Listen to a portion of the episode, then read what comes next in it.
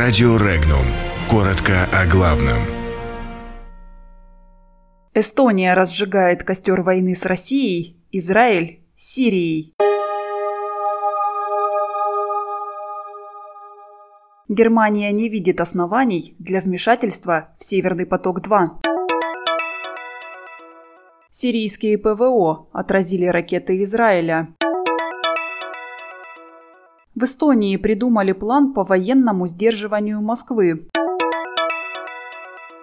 В России будут наказывать за некорректное отображение госграниц. В Ростовской области многодетной семье выделили помощь – 47,5 рублей.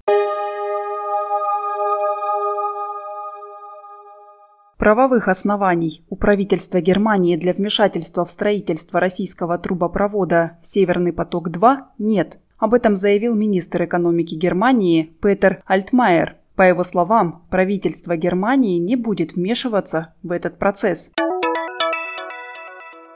Средствами сирийской противовоздушной обороны удалось отразить большинство израильских ракет, запущенных последовательными волнами. Ранее премьер-министр Израиля Беньямин Нетаньяху заявил, что удары по сирийской территории являются последовательной политикой Израиля в Сирии для противодействия военному присутствию Ирана.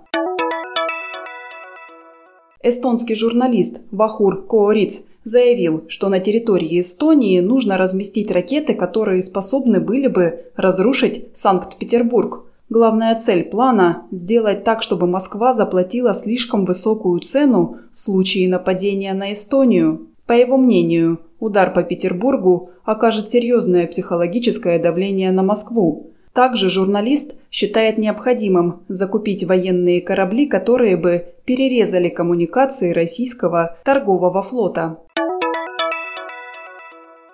Законопроект, вводящий ответственность за искаженное нанесение на карты территории России, будет рассмотрен в ближайшие три месяца.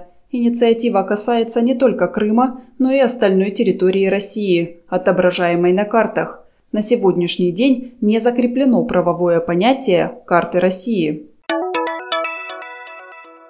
В Таганроге Ростовской области многодетной неполной малоимущей семье назначено единовременное пособие в размере 47,5 рублей. Из справки следует, что социальное пособие назначено в соответствии с законодательством Ростовской области. Из средств городского бюджета семье также выделена помощь в размере 1 тысячи рублей.